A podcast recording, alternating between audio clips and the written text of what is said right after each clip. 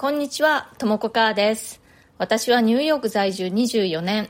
普段はニューヨーク発祥の某大手ファッションブランドでテキスタイル部門のデザインディレクターとしてフルタイムで働きつつ、パーソナルスタイルコーチといって個人の方が自分らしいファッションスタイルを見つけるのをサポートするお仕事もしております。このチャンネルニューヨーク人生劇場では人種のるつぼ何でもありのニューヨークで私が働いて暮らして経験したことや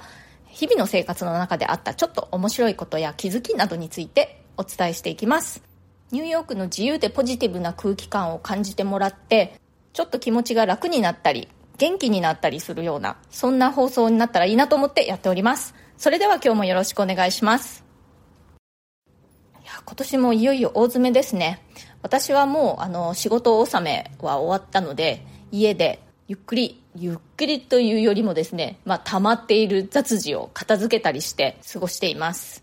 ファッションの仕事デザインの仕事というとなんとなくこう華やかなクリエイティブなみたいな感じを想像される方が多いかなと思うんですけれども実際にはですねかなりいつも切羽詰まっていて緊急事態に次ぐ緊急事態みたいな感じで相当せわしなく綱渡り的な感じの毎日なんですね。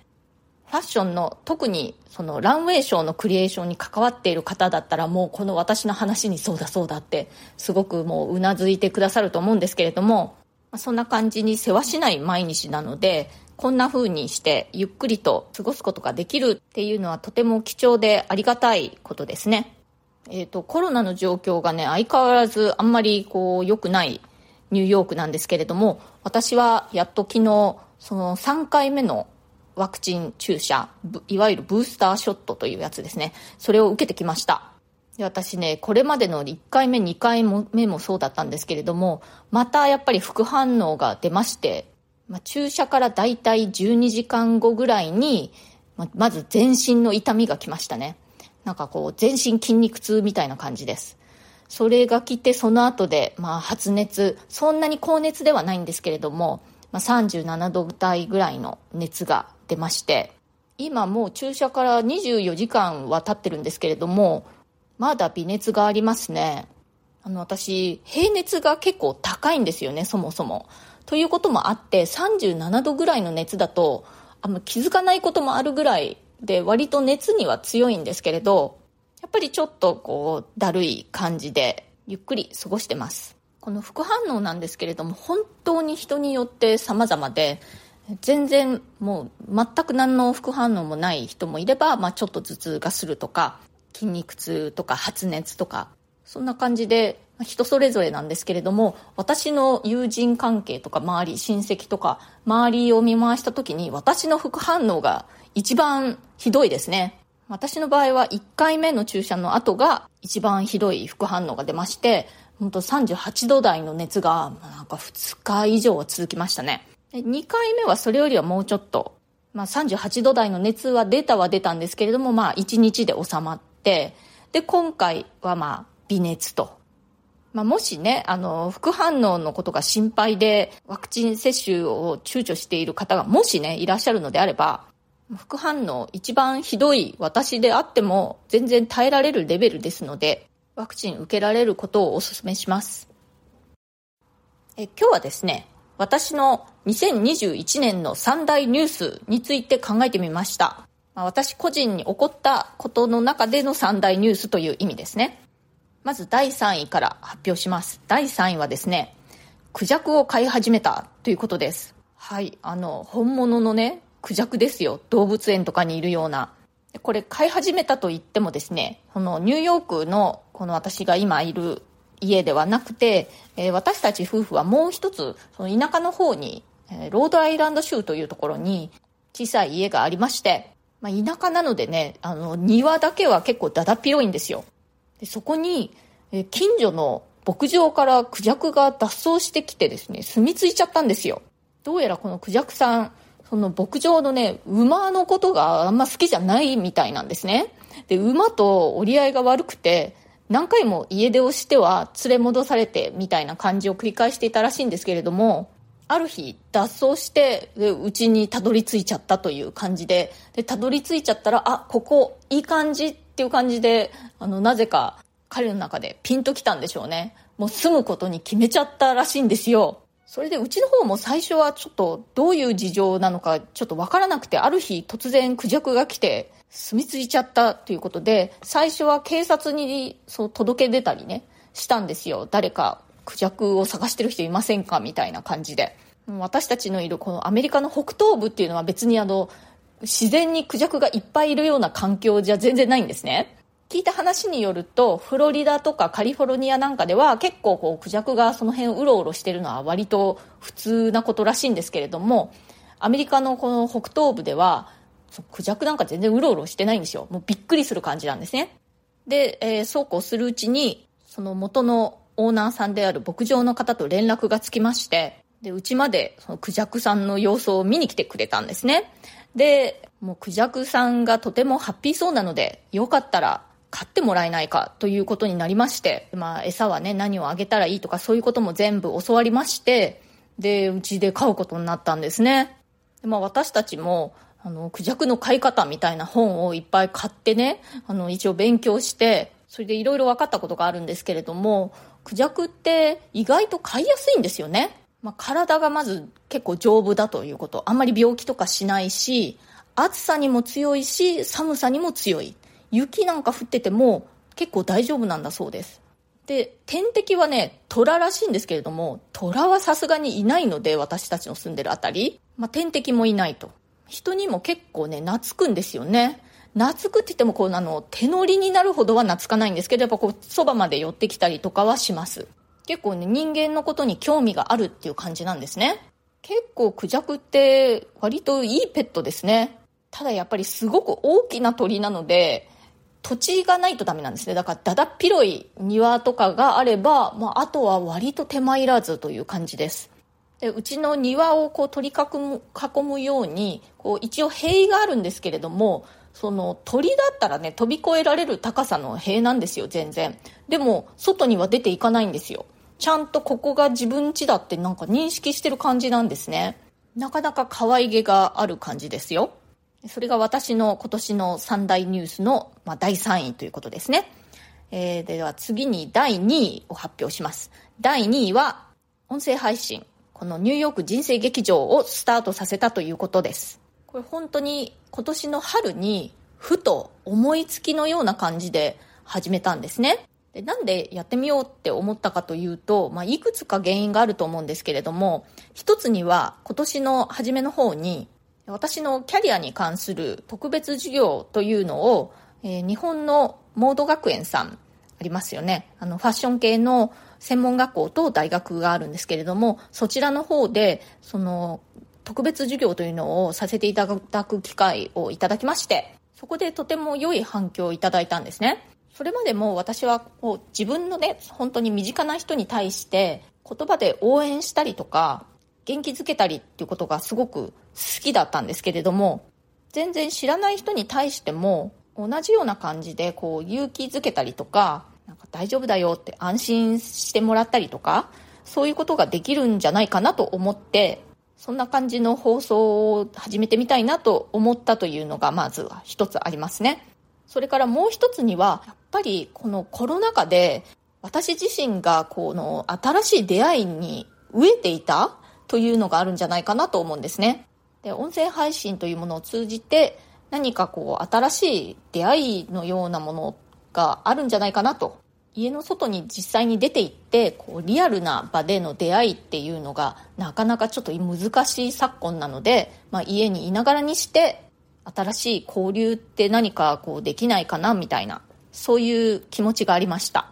で実際にやっぱりいろいろな方との出会いがあってたくさんコメントいただいたりとかね。あとは、本当にもう長いこと音信不通だった自分の小学校の時の同級生、中学校の時の同級生とかそういう人たちともう一度これを通じてお話しする機会にも恵まれました。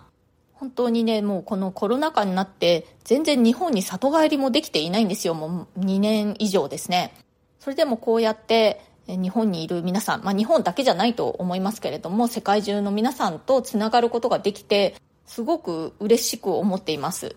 本当にこのご縁に感謝です来年からも引き続きよろしくお願いいたします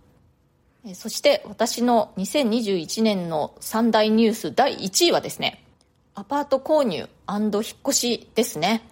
えー、アパートというかまあ日本風に言うとまあマンションなんですけれども、これまでずっと賃貸で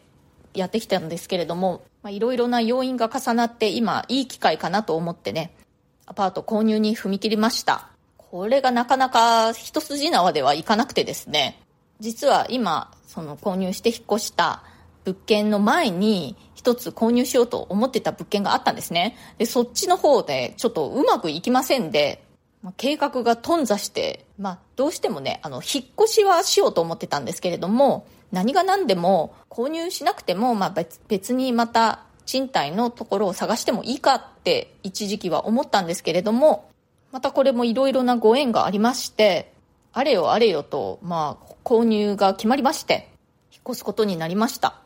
で、引っ越し自体もですね、私たちその前に住んでたところに11年住んでたんですね。で、結構、もうそこに根を張っちゃっていたというか、まあ、とても快適で、そこ以外に引っ越すっていうのがなかなかちょっと想像できないぐらいだったんですけれども、やっぱり賃貸というのはどんどんどんどん、その家賃が上がっていきますからね、年々。まあ、場所によってはね、国とか地域によってはそうでないところもたくさんあるとは思うんですけれども、ニューヨークの私の住んでるようなところというのはやっぱりどんどんどんどん値が上がっていくんですね。で、私たちの住んでいたところも最初に入った時と比べるともうかなり家賃が上がっていて、今後もそのどんどんどんどん上がっていく家賃を払い続けるのかなと思うとどうなんだろうって思っていたんですよ。まあ、そんなわけで引っ越そうということに決めたんですけれども、まさか本当にちゃんと引っ越せるとはっていう感じですね。その引っ越しぐらいで大げさなと思うかもしれませんけれども、私にとってはかなり大きな出来事でした。あとですね、私、その猫を2匹飼っているんですけれども、1匹がかなりの気難しい猫で、これ猫を飼っている方なら分かっていただけると思うんですけれども、猫って本当にあの、強いですよね。野生味あふれるというか、まあ、結構ね、小さいライオンみたいな感じで、本気を出すとかなり危ないんですよね。だから血を見ることなく無事この猫をね、あの、新しい家に連れてくることができるのかっていうのもかなりの懸念材料だったんですけれども、まいろいろと準備をしまして、まあ、お薬の力なども借りまして、まあ、少々ね、あの、発狂はしていましたけれども、無事に誰も怪我することなく、新居に連れてくることができました。よくね、こう、引っ越しをすると運気が変わるなんて言うじゃないですか。まあ、まだで引っ越して1ヶ月ぐらいなので、今のところこれといって何かが変わった感じはないんですけれども、まあ、こういうのって後から振り返ってみると、あ、あの時がターニングポイントだったなって感じるものじゃないですか？だからそれは今後というかまあ来年ね、まあ新たにいろいろやってみたいこともあるので、まあそれも含めてちょっと楽しみだなと思っております。でまた今日はいただいているコメントをご紹介させていただきたいと思います。年末年始に毎年感じる日本とアメリカの違いという放送回にコメントくださいました。えー、綱は木地師さん。以前はコメント読んでいただきありがとうございました。私は伝統工芸の木地師という木の器を作る仕事をしています。木のお話が出たので少しだけ。木は切って植えるという循環が大切です。なぜなら、まだ幼い木の方が光合成を活発に行うこと、年を取ると光合成は落ち着いていきます。そして木は自分の出す CO2 と同量の酸素しか生み出しません。木は燃える、土に帰る、夜の呼吸で CO2 を出します。現在問題の CO2 は石油を燃やし出した分です。一見アメリカのツリーに対して罪悪感を感じると思いますが、日本のクリスマスツリーはプラスチックで作られていますので、環境の観点から見るとアメリカの方が環境に優しいと思います。使い終わったもみの木が薪ストーブの燃料になればもっと環境に優しいのかもしれませんね。ともこさんの放送大好きです。過去回もたくさん聞かせていただいています。 Voicy で一番好きな番組です。これからも放送楽しみにしております。ということで、えー、綱は木地さん、ありがとうございます。こうやってね、あの、伝統工芸の木地師さんなんていう普段は出会う機会のない方と、ここを通じて出会えたっていうこともすごくね、あの、面白いし、嬉しいなって思います。これはですね、あの、アメリカのクリスマスツリーというのは、本当の、あの、生の木を使ってですね、毎年使い捨てなんですね、要は。だからそのことに若干罪悪感を感じるみたいなお話をしたんですけれども、こういう別の視点があるっていうことをね、教えていただいて、すごく勉強になります。コメントありがとうございました。いつも放送を聞いてくださっているということで、すごく嬉しいです。これからもいい放送ができるように、いろいろ試行錯誤していきますね。えー、というわけで今日は、え私の2021年三大ニュースについてお話ししました。今本当にコロナ禍でね、あの、変化のあまりない毎日を送っているので、なんか今年も特に何もなく終わったななんて思っていたんですけれどもよく考えてみるといろいろ意外とあったといろいろな出会いに感謝ですしいろんな方のお世話になってそれも本当に感謝です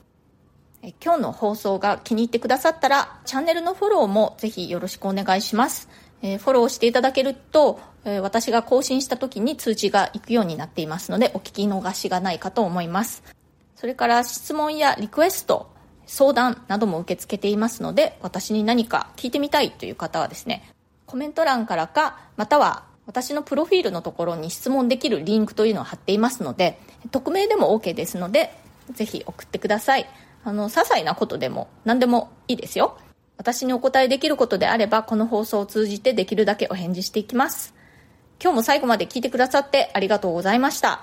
今年中にもう一回ぐらい放送できるかな？どうだろう？えそれではまた次回、ともこかーでした。